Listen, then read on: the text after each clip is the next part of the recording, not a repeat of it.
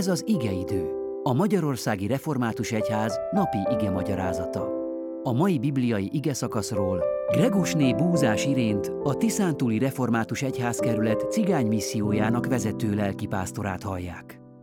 Áldás békesség, szeretettel köszöntöm a testvéreket, Isten igéjét olvasom, Pálapostolnak Timóteushoz írott első leveléből, az ötödik fejezet első nyolc verséből.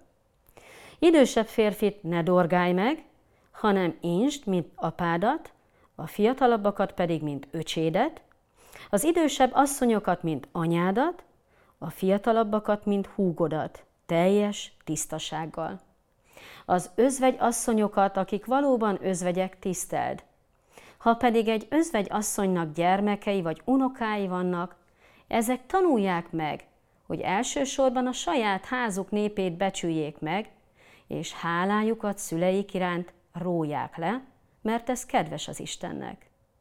A valóban özvegy és magára maradt asszony pedig Istenben reménykedik, és kitart a könyörgésben és imádkozásban éjjel és nappal. A kicsapongó pedig már életében halott. Ezekről a dolgokról is rendelkezzél, hogy fedhetetlenek legyenek. Ha pedig valaki övéiről és főként háza népéről nem gondoskodik, az megtagadja a hitet, és rosszabb a hitetlennél. Az ige szakaszunk sorozatában az a szó, ami ezen a héten leggyakrabban előfordult, a fedhetetlen szó. Mit jelent ez a szó valójában, mert manapság ezt már nem használja szinte senki. A feddés az intés szónak a szinonimája. Ha valakit meg kell feddeni, inteni, az azt jelenti, hogy az illető valamiben védkezett, valamiben hibázott, és helyre kell utasítani, helyre kell rakni, úgymond. Az viszont, aki fedhetetlen, azt nem kell meginteni. Az törekszik arra, hogy mindenben tökéletesen, Istennek tetsző módon éljen, úgy szolgáljon, hitelesen, azokkal a talentumokkal, kegyelmi ajándékokkal és azzal a tehetséggel, amit az Úr adott neki. Hát és mégis felmerül itt a kérdés, hogy kiknek kell így fedhetetlenül élnie. Hiszen kezdtük az egyházi vezetőkkel, a püspökökkel, folytattuk az egyházi alkalmazottakkal, lelkészekkel, és a mai napon mindez kiterjeszti az Úr igéje mindenkire. A református egyházban van egy ilyen fogalom, hogy egyetemes papság elve. Ez azt jelenti, hogy nem csak a püspöknek, vagy egyházi vezetőknek, lelkészeknek, egyházi alkalmazásban levő munkatársaknak kell hirdetni Isten igéjét, hanem ugyanígy az idősebb korosztálynak, idősebb férfiaknak, özvegyasszonyoknak, ifjú házasoknak, fiatal embereknek, gyerekeknek.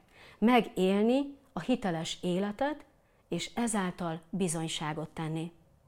Nem is olyan könnyű feladat. Hiszen beszéltünk már erről, hogy ebben a felgyorsult világban, a modern technika világában, az internet világában mindenkiről minden másodpercek alatt kiderülhet. A bukásunk, a megszégyenülésünk, az a dolog, ahol nem helyesen cselekedtünk valamit, ahol valakit esetleg megkárosítottunk. Mindez kiderülhet rólunk. Mit tehetünk akkor, ha hiteltelenné válunk? Egyedül Jézus keresztje alá borulhatunk oda, kérhetjük azt, hogy az ő drága szent vérével mosson meg bennünket minden bűntől.